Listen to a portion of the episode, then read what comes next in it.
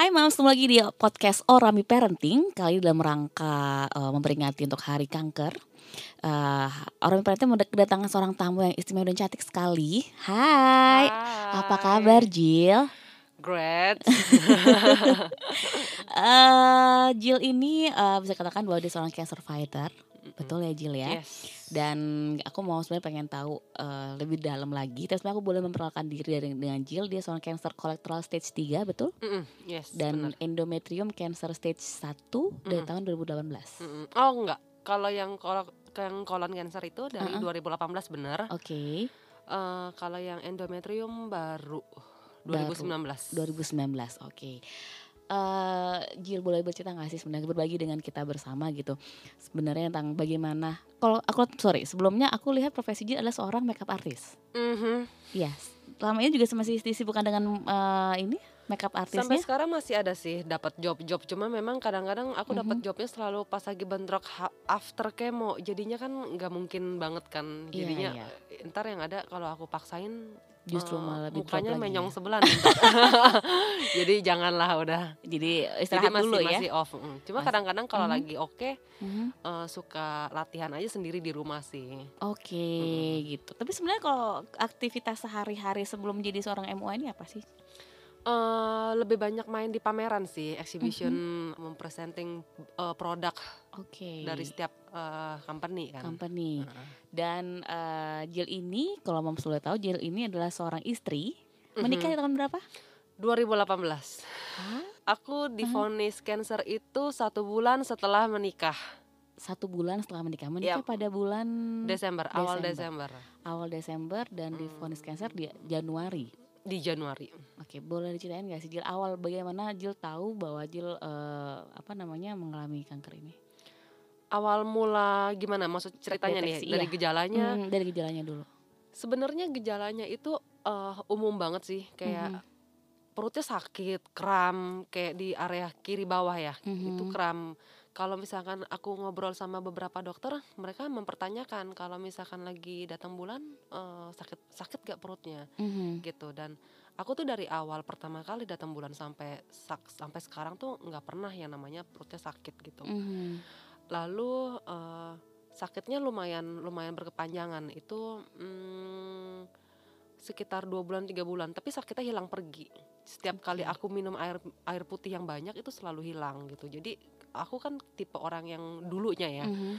itu aku tipe orang yang tidak terlalu memperdulikan kesehatan lebih tepatnya Mhm. jadi kalau misalnya hilang dikit eh ya udahlah Hmm. nggak nggak Nggak dokter lagi gitu, iya periksa gitu lagi. And then eh, sebulan sebelum menikah itu tuh sempat lumayan rutin itu sakitnya. Kok Mhm. s- datangnya lumayan sering ya. Itu udah Mhm. mulai worry sebenarnya. Lalu eh, dicoba dicek. eh, itu awalnya cuma dicurigai eh, infeksi saluran kencing Mhm. gitu. Jadi cuma dikasih obat sama suruh minum banyak air putih aja, nggak boleh minum apa-apa. Memang lumayan berkurang sih Mhm. tapi kok sakitnya kalau misalkan pas lagi kambuh nggak enak gitu. Mhm. So, singkat cerita akhirnya eh, sempat berapa lama hilang nggak nggak sakit-sakit lagi. Mhm. Eh, tiba-tiba sakit banget pas dicek eh, kok mulai perutnya mulai kembung gitu Mhm. nggak bisa BAB eh, nggak bisa buang angin gitu. Dicok, dicoba cek darah, cek urin, cek fesesnya juga semuanya normal. Dikasih probiotik aja Mhm. tapi kok malah makin parah gitu perutnya makin kenceng kayak Mhm. kembung tapi gimana gitu kan akhirnya dua hari nggak bisa makan sampai muntah-muntah Mhm. eh, terpaksa harus ke rumah sakit Oke. Nah pas di rumah sakit itu di eh, dicek USG Mhm. ronsen semuanya nggak ada apa-apa yang ke- yang terlihat hanya ususnya eh, membengkak aja Mhm. Tapi dokter agak curiga karena ini kenapa nih udah dikasih pencahar, udah dikasih obat yang sampai dosisnya tinggi juga aku nggak tahu jenisnya apa. Mhm. Itu mm, nggak mempan gitu untuk buang angin, oh, untuk buat buang air besar pun nggak mempan. Oke. Sampai akhirnya ya empat hari aku di UGD Mhm. eh, nggak makan nggak minum. eh, akhirnya terpaksa harus masuk ke ruang operasi. Pada saat operasi eh, berapa jam kemudian aku siuman ya dijelasin jadinya eh, dia dia menemukan ada tumor di eh, saluran yang di usus besar di Mhm. lebih tepatnya di area sigmoid Mhm. itu di atas rektum. Jadi kenapa bisa sampai tertutup eh, USG ronsen semuanya nggak kelihatan karena saat perut kembung itu tuh perut aku udah ketutup sama angin, Hmm, oke. sama sama gas kan, Mhm. gas dan cairan di seluruh area abdomen. Mhm. Jadi udah nggak kelihatan itu usus usus besarnya tuh membengkaknya lumayan sampai menutupi liver dan ginjal dan lain-lainnya gitu. Oke, waktu itu keadaan perut juga bengkak juga. udah kayak orang hamil lima bulan lah minimal itu oke. lumayan gede banget akhirnya ya udah akhirnya dipotong ususnya disambung lagi Mhm. yang seperti pernah aku ceritakan kalau aku kan ada pakai kantong stoma waktu itu Mhm. Eh, Kantong stoma mungkin ini mam sebelum tahu semua nih. Kantong stoma itu apa nih? kantong stoma itu dia seperti tempat pembuangan sementara untuk orang-orang yang kalau ususnya tuh habis dipotong Mhm. Jadi itu kayak tempat buat pembuangan kotoran sementara Oke. tapi eh, nggak semua orang yang itu pakai stoma itu sementara ada yang selamanya kalau aku waktu itu kar- dikarenakan kondisi usus aku udah banyak yang pecah Mhm. hampir mau pecah jadi Mhm. banyak yang ditambal jadi harus diistirahatkan sementara jadi mau Mhm. nggak mau harus pakai kantong kalau cuma sekedar potong sambung lagi eh, mungkin nggak perlu pakai Mhm. kantong stoma Oke. gitu. Jadi hasil potongan operasinya dibawa ke laboratorium Mhm. sekitar 10 hari kerja lah. eh, itu hasilnya keluar Positif cancer. itu. positif cancer Oke. stage 3. Pada waktu itu eh, ketika Jill mendapatkan berita bahwa positif cancer, orang pertama kali yang tahu adalah selain Jill, suami. Justru suami dulu yang tahu. Oh sebelum Jill suami Karena dulu. iya, karena suami yang ngambil hasil patologinya ke rumah sakit.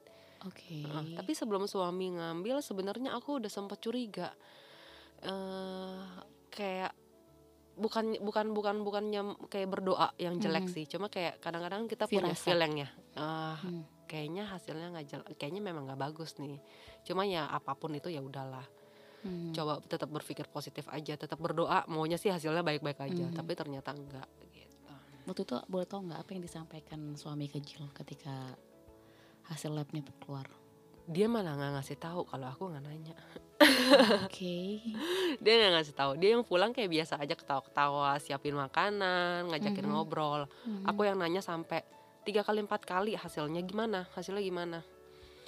Baru dia ngajak ngomong. Ya udah pas dia ngomong, aku eh, ya kayak terdiam aja, kayak eh, oh oke. Maksudnya kayak nggak kaget gitu, nggak Mhm. kaget kalau hasilnya seperti itu.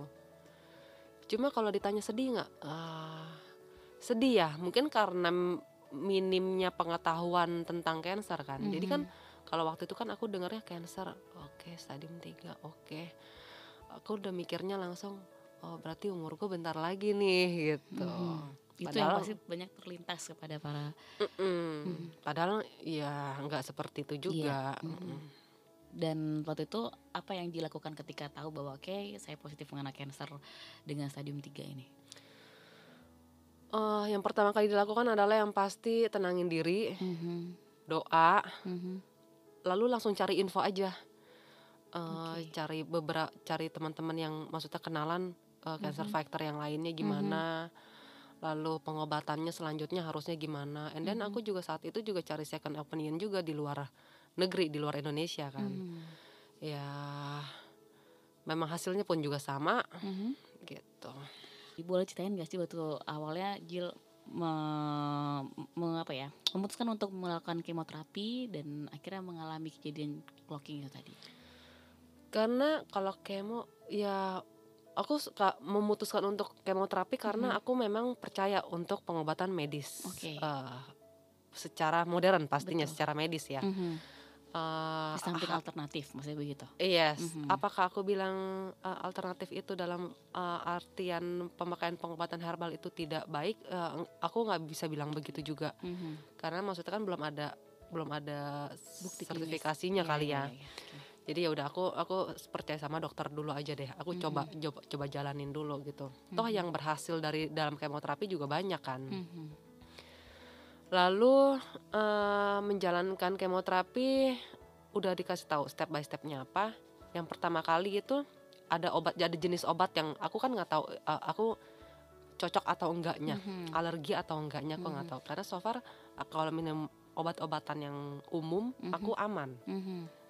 Dan aku nggak pernah ada alergi makanan apa pun lalu eh kemo pertama berjalan aman Mhm. tapi side effectnya kok agak bikin sesek ya Mhm. gitu tapi pada saat dilanjutkan kemo kedua eh itu pas lagi jadi jadi gini side effect kemo ke perta- yang pertama itu itu bentrok sama eh, berlangsungnya kemo kedua Mhm. jadi langsung kayak ketimpa lagi Oh oke. Heeh. Jadi nggak terlalu berasa jadi Mhm. pada saat kemo ya biasa aja Mhm. lalu side effect kemo kedua itu aku bikin drop aku sampai drop Mhm. Eh, itu aku sampai masuk UGD Mhm. lalu aku ngomong ke dokter kayaknya nggak cocok nih kok kayak sesek gitu kan Mhm. gimana sampai nggak bisa nafas banget akhirnya yang ketiga regimen ganti obat uh, ulang itu aman yang ketiga karena cuma obat minum doang Mhm. yang keempat itu harus digabung dengan uh, obat yang pertama yang kedua nih obat kemonya Mhm. nah yang keempat itu udah mulai ngerasa nih nggak bener nih clocking apa jadi udah mulai sesek Oke. dan itu biasanya setiap kali mulai ngerasa udah mulai clocking itu di saat aku mau mulai minum air putih kalau udah sesek gitu aku minum air putih itu airnya ketahan banget di tenggorokan gitu Oke. Itu gimana ya rasanya ya kayak mau ngambil nafas di mulut pun nggak bisa Mhm. kayak kecekek gimana sih kayak gitu kayak kecekek Mhm. ya kayak gitu rasanya lalu gimana cara ke- kebanyakan kalau aku cerita ke teman lalu gimana caranya Jill kalau kamu bisa nafas lagi Mhm. aku nggak tahu Padahal di posisi di rumah sakit ada oksigen juga dan segala macamnya ada lengkap. nggak bisa tetap nggak bisa merasakan ya? bisa karena nafas di hidung aku coba tarik. Nggak bisa. Semakin aku coba tarik sininya semakin Sempit. semakin sakit dadanya. Lalu nafas pakai mulut. Ya nggak bisa. Aku semakin coba bernafas yang ada semakin Sesek. bukan sesek gi- gimana ya? Memang udah ketutup sininya Hmm. gitu. Jadi ya udah aku kayak pasrah aja. Oke. gara gara-gara clocking itu aku langsung ngebangin oh orang sakit jantung begini kali ya Oke. Jadi sama sekali nggak bisa nafas dan mau teriak pun juga teriaknya kayak "Eh," gitu dong kayak gimana sih kayak Iya, orang iya, iya. kecekek kayak orang kan. kesedak tapi itu. nah kurang lebih kayak gitu deh Oke oke oke. tapi kadang orang kalau keselak pun masih bisa nafas sedikit Mm, mm, paling nggak kan masih ada kayak ada rongga udaranya Mm. kalau ini tuh bener-bener kayak ketutup banget gitu Apa yang ada di benak Jilo tuh mengalami clocking itu? aku pasrah Oke. dua kali aku clocking kan Mhm. aku pasrah aku sampai yang sampai berdoa sampai yang oh eh, kalau matinya harus seperti ini sakit juga ya Tuhan ya Iya, gitu iya. mikirnya ya sempat ada negosiasi dengan Tuhan. ya? ada pasti ada kalau kalau bener-bener kita ngerasa kayak bukan mm, ya mungkin kayak lebaynya kita ngeliat kematian di depan mata Mhm. Pasti kita langsung ingatnya kan cuma yang di atas Iya. yang di yang di sekitar kita kita udah udah nggak ingat sama sekali gitu. Mhm. ya cuma negonya seperti itu sakit banget ya bisa nggak sih kalau misalnya sampai memang um- udah waktunya ya jangan sekarang eh maksudnya nggak kayak begini sakitnya Mhm. gitu.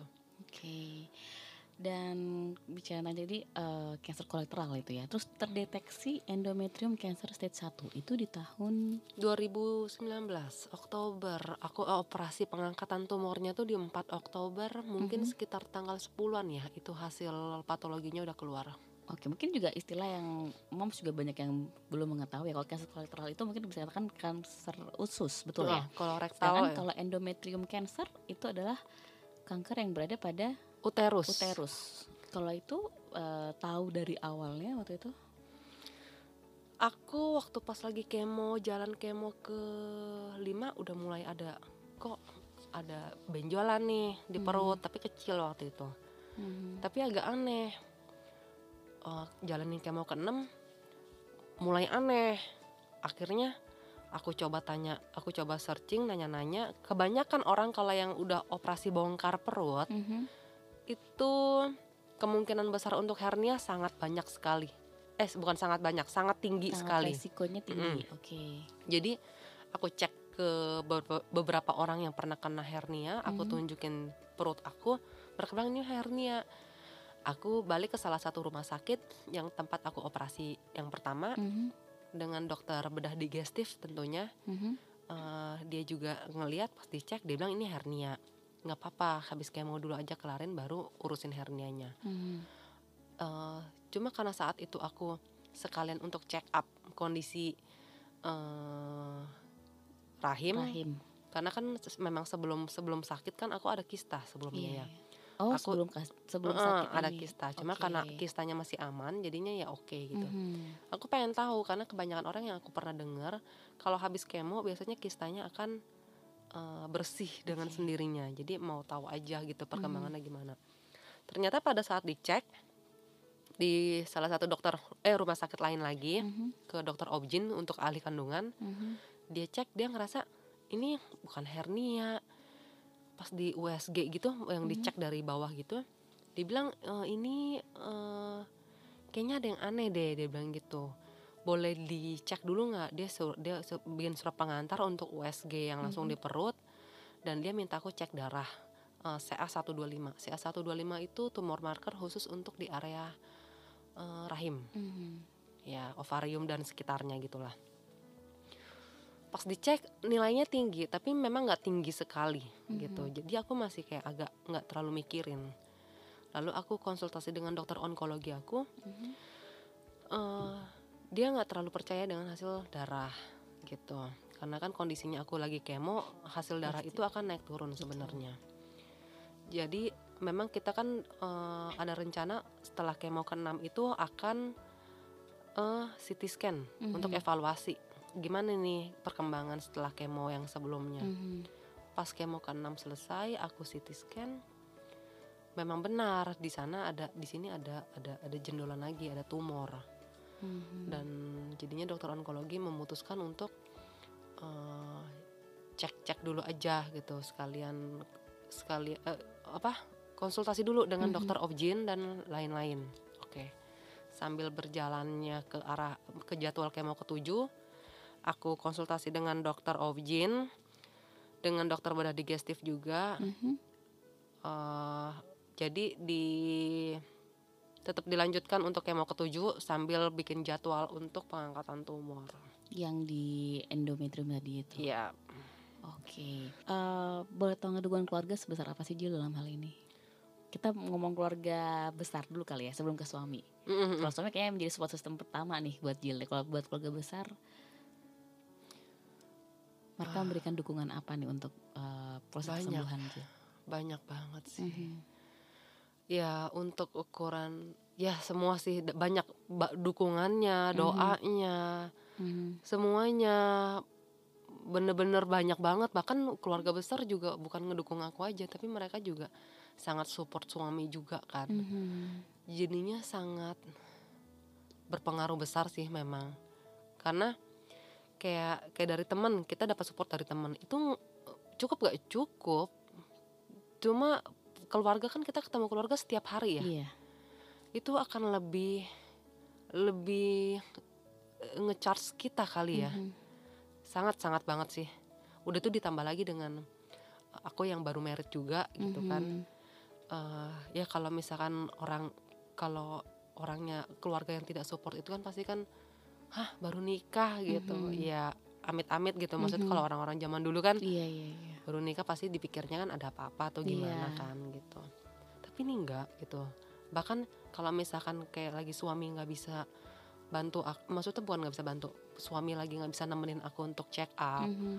untuk kayak untuk untuk eh, nemenin aku di rumah sakit pada saat Mhm. lagi kemo itu keluarga besar justru yang nemenin aku sampai nginep Mhm. sampai buang jadwal mereka buat temenin aku Mhm. gitu. Kalau suami sendiri?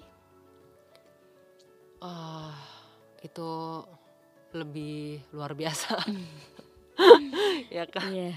lebih Sebelumnya luar biasa. pacaran lama udah lama atau nggak nih pacarannya sama suami nih? aku lebih lama temenan dibanding pacaran Oke, berawal dari temen. Heeh. Hmm, lama jadi teman, pacaran sebentar, akhirnya nikah. Heeh, heeh.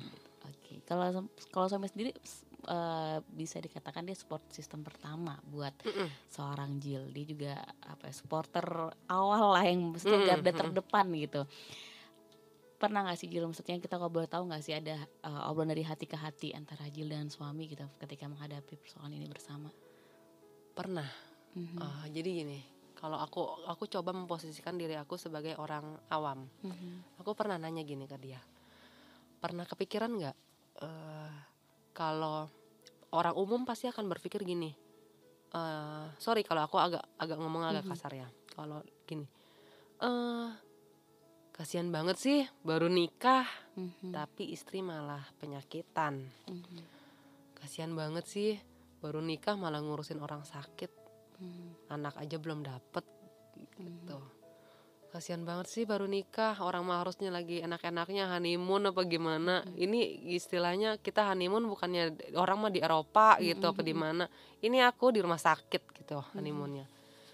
Aku pernah nanya kayak gitu ke dia dan eh, untungnya sih ya memang Tuhan baik ya. Mhm. Aku ketemu sama suami yang baik, keluarga yang baik. Dia nggak ada tuh kepikiran seperti itu gitu.